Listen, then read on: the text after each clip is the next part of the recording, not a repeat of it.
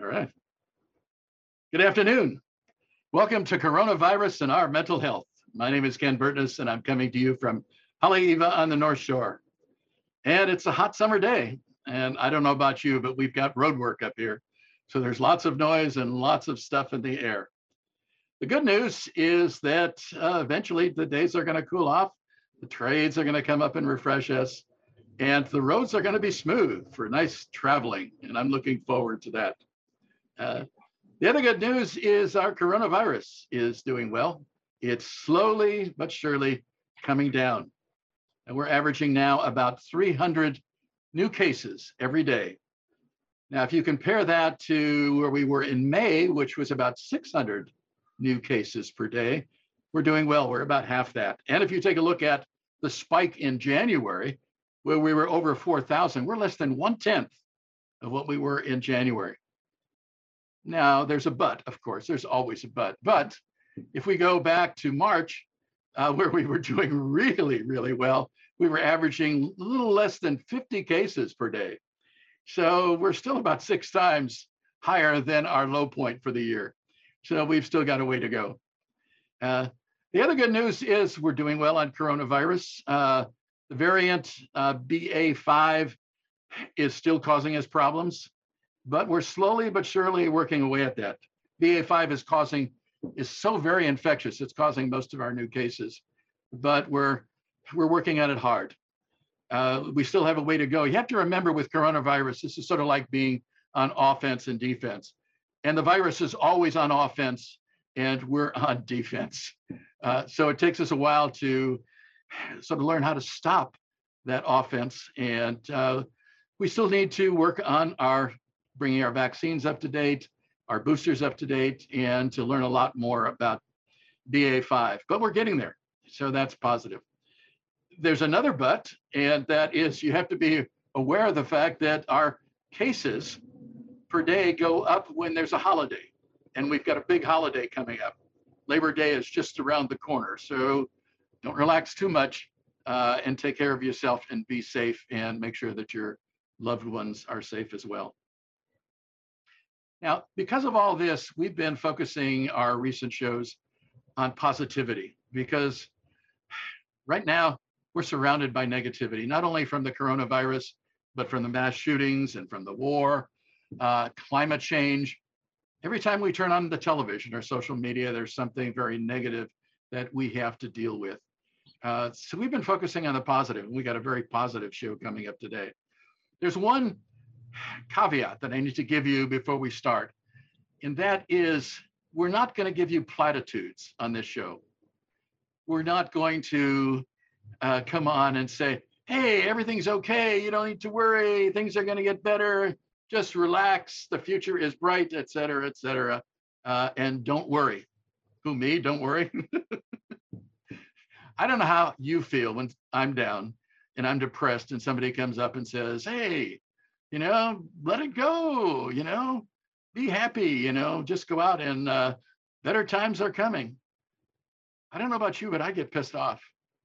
They don't know about my problems. They don't know how it's affecting me. And it may be easy for them to be happy during this time, but it's not easy for me.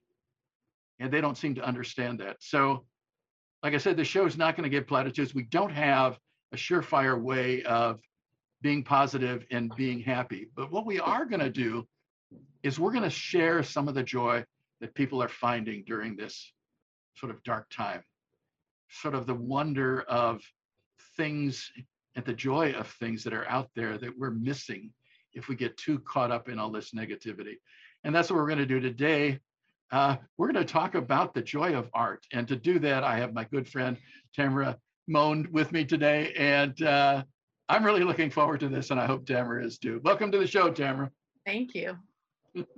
now, Tamara is not only an artist, she's a writer and she's a teacher. So she's got a lot to share. And I was thinking, Tamara, that maybe uh, at the beginning of the show, we could start off with a little bit sort of an overview of art, uh, the various forms, and maybe wind up with what I'm assuming is the part that you like the best, which is watercolors. Mm-hmm. So I've, um, of course, art encompasses an awful lot from performing arts, and music to visual arts, which is what I do. Um, and pretty much since I came out of the womb, I've been doing something creative. Uh, I have always drawn and um, gotten a lot of encouragement from my parents to do that throughout my childhood. And then I also, you know, went on to get an art degree.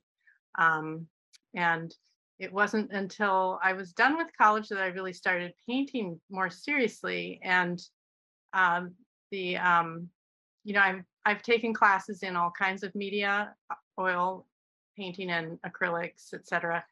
But um, I really got on the watercolor path when I took a painting trip with George Woollard, who's a teacher and artist here on Oahu.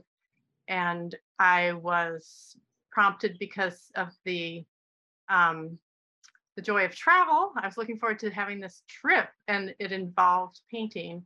And um, the painting so entranced me that I've kept with it all these years. That was um, in the mid 80s that I went on that trip. Um, so watercolor is really a terrific a, a medium, especially if you're on the road because it's so portable and very, very easy to clean up. It's just water based. Um, but it allows me to express a wide variety of things. Um, and I'll use it at all kinds of scales, small little pictures in my sketchbook to really large works that are multiple feet across or high.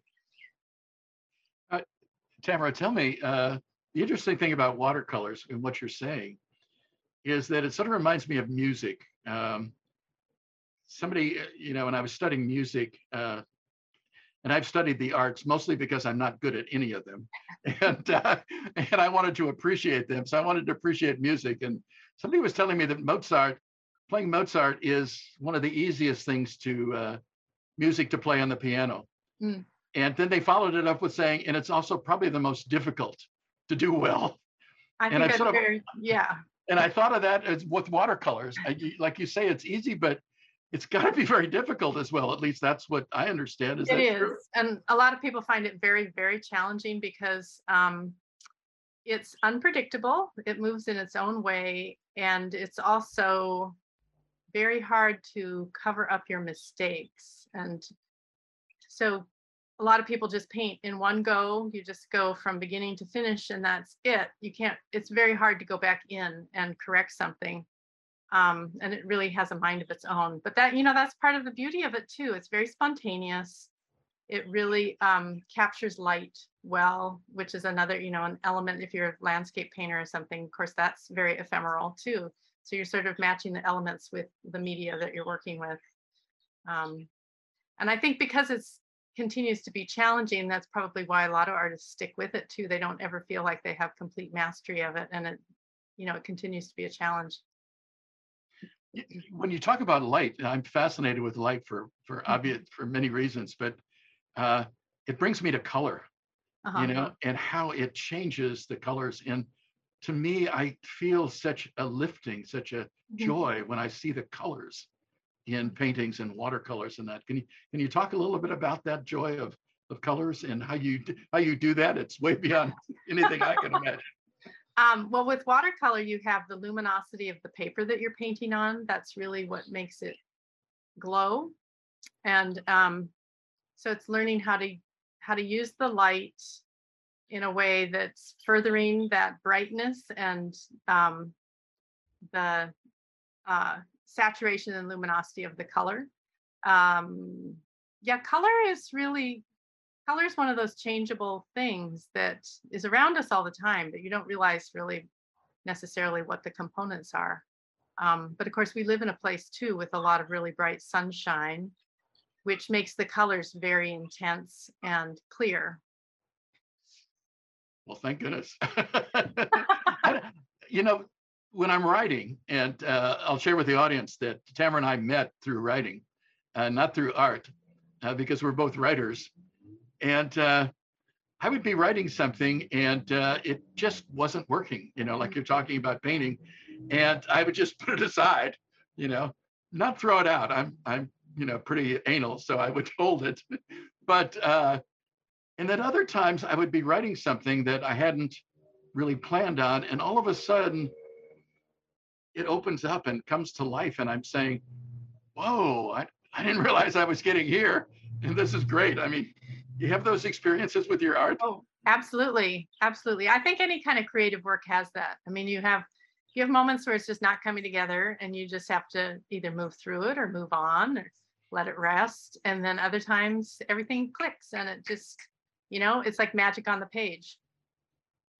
Now, one of the things that I asked uh, Tamara to talk about was, in addition to to painting for a long time, doing art, visual art, uh, she's also been teaching for quite a while, uh, and I also do teaching. And uh, teaching is uh, it's a whole different ballgame because uh, we're focusing on helping other people with this joy. Um, and uh, it's wonderfully rewarding, but it's it can be very difficult. And uh, maybe you could tell us a little bit about how you manage to to teach people to not only do art but enjoy art. Um, teaching has been really rewarding for me. I started out teaching at Linekona, the school that's associated with the Honolulu School of, I mean, the Honolulu Museum of Art.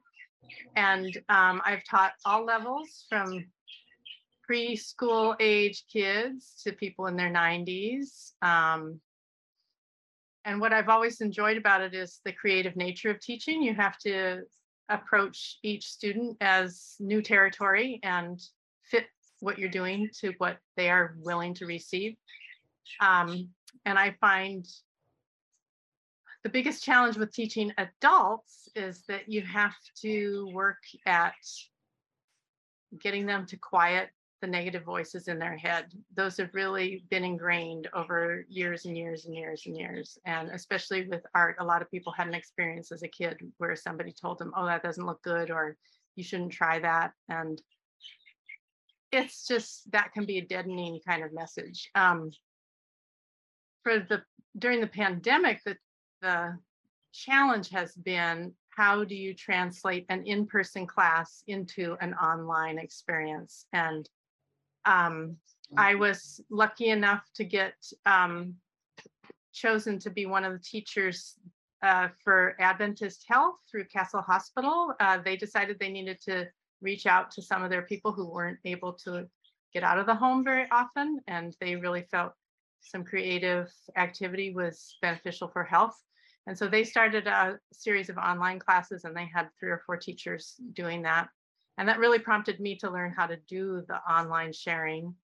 Um, another thing I did because my position at Linekona disappeared with corona um, they um, the school completely shut down and they let go all of their faculty and um, so I was looking around for some income replacement too. So I ended up getting on the state teaching roster, which puts teachers into DOE classrooms. Um, and through that experience, I also, they gave me some um, helpful training on how to conduct online classes. And uh, at least it was, you know, it was, it was a way to connect during a time when all of us were really limited in how we could get out and how we could be together.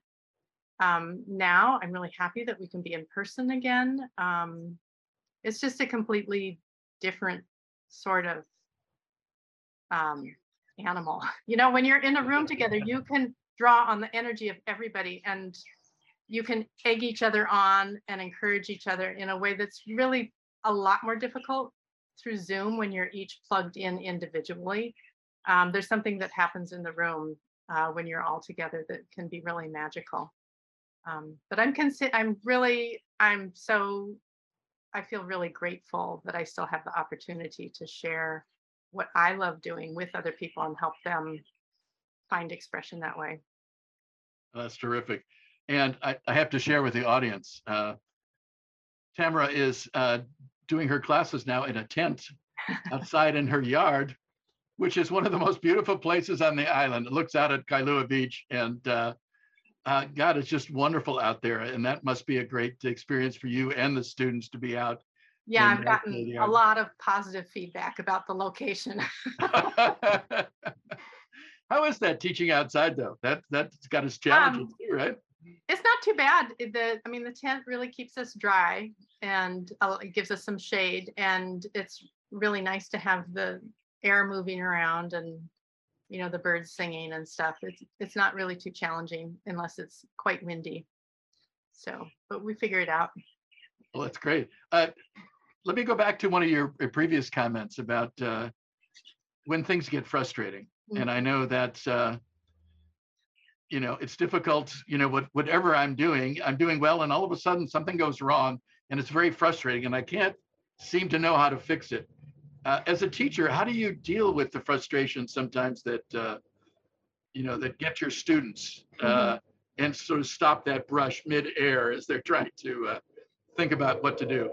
um, one of the most useful tactics is just to change direction and completely divert onto another track and usually changing your um, attention to elsewhere can help break that log jam. Um, a lot of times if it's uh, if something isn't going right you can figure out how to i mean a, a lot of doesn't matter if it's a class or not in in my individual work too you'll come across something that's not working. And as my mother told me when i was a little girl and i would be doing a drawing and suddenly there's like a big splot of ink on there she'd say turn it into a spider you just have to you have to open up and allow yourself to see other possibilities in what's happening and uh, it might not be what you originally env- envisioned but a lot of times it's even better That's terrific. I, I'm thinking as you're talking, I'm thinking, well, you've got a subject in the middle, and then you've got background, and you've got, you know, all around. And when you switch that attention, that can really uh, open up things that you hadn't thought of before, I would imagine. exactly yeah So it's it's like you're looking at a picture, and all of a sudden, instead of focusing on maybe the person that's in the middle, you're focusing on trees behind or the ocean coming in. Mm-hmm. Wow. Uh, maybe now is a good time to bring in that, since we've talked about art and teaching, let's, maybe we can bring in uh, writing. Yeah. Uh, because, uh, you know, I know you've been on various projects with writing, especially that uh, chapbooks that you've, Mhm. uh, that uh, Tamara gave me, uh, one of hers, which was very nice. And, uh, you know, I have no talent as far as uh, art goes, a little talent as far as writing goes. And I've always thought if I could only draw the illustrations from my own work, you know, because nobody else seems interested in writing drawing stuff from my writing. If I could do it, you know, that must be a great freeing experience. And tell us a little bit about the interaction when you're actually writing and drawing in this on the same track. Is that that Uh-huh. must be phenomenal? um it is it is some really interesting cross pollination can happen and i actually uh, used to teach a class and i i still may teach a, a class again called side by side which is visual work with written work. And i used to teach it with a friend of mine who was also a visual artist and a writer. And we would alternate activities writing visual writing visual. And um it it brings you to different places, both with the writing and with the visual work. And um, what I did for these chapbooks that Ken mentioned, I had a bunch of poetry that um, I had, you know, written over the span of about 10 or 15 years. And uh, during the pandemic, I had enough time to actually uh, take on this project, which I'd had in my head for quite a number of years.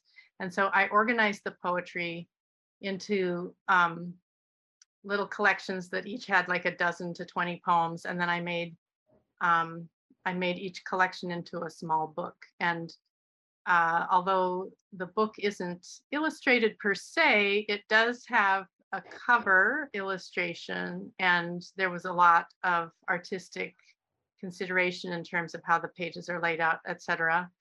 Um, and I don't know if this would be a good time to pull up my website, but there is a picture on there of the, so on the, if you see here, the, um, on the left side, there's a, a shot of four little books. So there was a, a wrapper that went around each volume and, um, each volume had a different set of poems in it. Uh, so that was a really great, a great little project. It had a lot of, um, handwork involved in the stitching and binding of each book. Um, another project that I did more recently was a collaboration with a friend of mine who's a printmaker and there were a whole um, group of us who were making handmade books and uh, the theme that we were trying to fulfill was um, in my neighborhood was the title. So it could be anything related to your neighborhood. And um, because my friend knew that I wrote and I also have a letterpress, which allows you to print writing, um, we ended up making these little tiny books that each had a separate poem in them that related to the theme of in my neighborhood. So I printed the poems. We made them into a little, sort of like a little folded origami thing that got inserted into this book. And you opened the book and it was like a little magic box that unfolded. And this is um, the picture that's come up is the chapbook that I mentioned earlier. These other um, poetry books, I don't think I have a photo of them on my website, but um, they were like little jewels. People really loved unfolding them and finding out what was inside. so I in that did. case, yeah, in that case, the imagery, um, my friend worked on the imagery and I wrote poems that were in response to the imagery. Uh, it was really nice um, partnership. Wow. You know, uh, and again, to- for the audience, uh, Tamara and I uh, often meet at the uh, Windward Community College for their writing retreat. And uh, uh, Lillian Cunningham, who runs that uh, and teaches that, uh, oftentimes gives us a prompt. Mm. And uh, in some of the writing groups I'm in, have a topic. And so uh, a lot of people write on the prompt in the writing retreat. And in my writing groups, people are writing on the same topic. How does that work when you when you're teaching uh, art, for instance? Do you ever give them a topic and have every Mhm. every student that's with you on to, draw? And how does it, how does that work with art? I know it works. It, it's interesting with writing.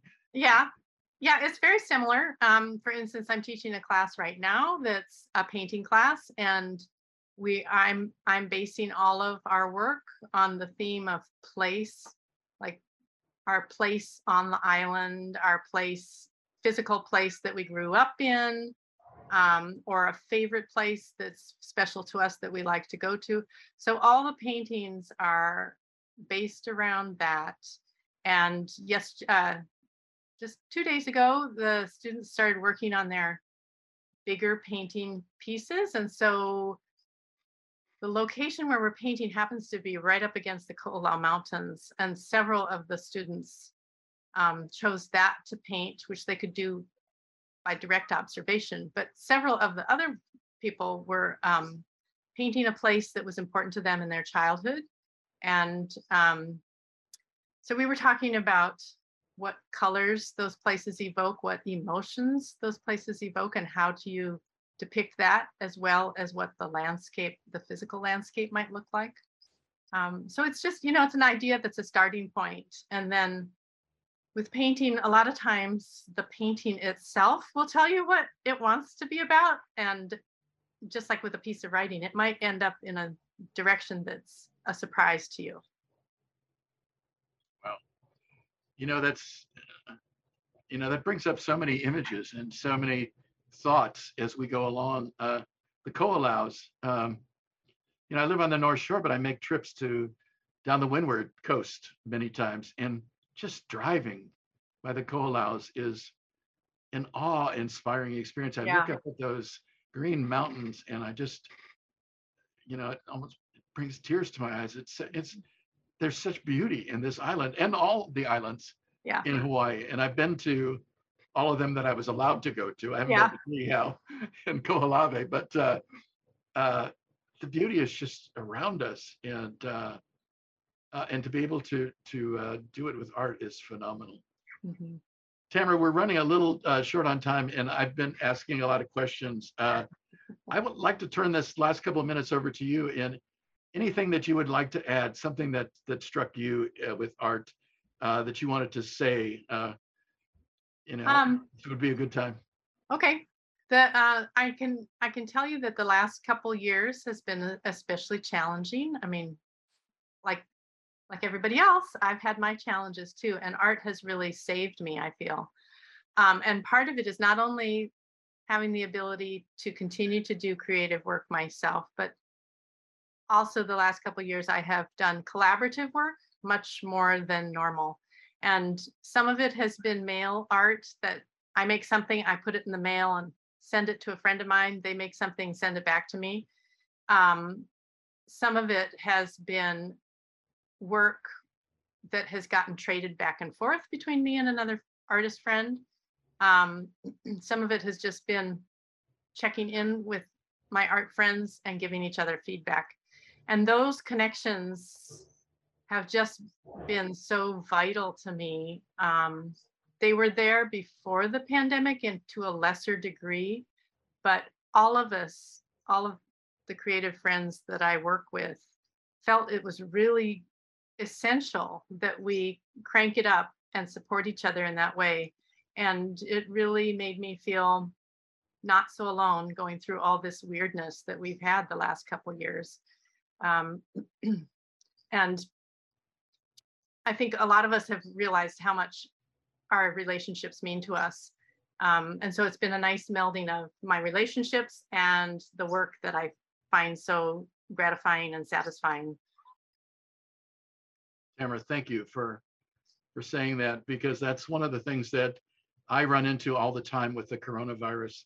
Uh, with the coronavirus and the pandemic and the lockdowns and everything, people have felt so alone. And Yeah. to counteract that is to reach out and make those connections and and be part of that connecting. Uh, it's it's terrific. And thank you so much for for being on the show. It's been a pleasure, and I hope I can talk to you into coming back soon. Oh, it's been it's been fun. Thank you, Ken. And thanks to everybody here at Think Hawaii. Thanks to Jay and Haley and Eric and Michael and everybody. And thanks to you all in the audience who joined us today. And uh, my wishes for you are the same as for everybody. Let's uh, let's find our own path and find our own joy. And uh, and thank goodness we're living in Hawaii. Aloha.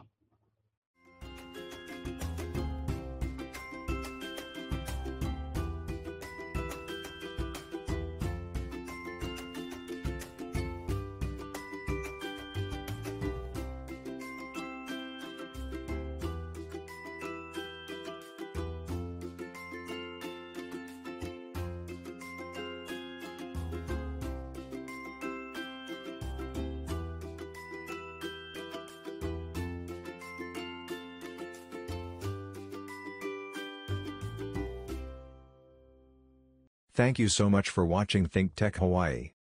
If you like what we do, please like us and click the subscribe button on YouTube and the follow button on Vimeo.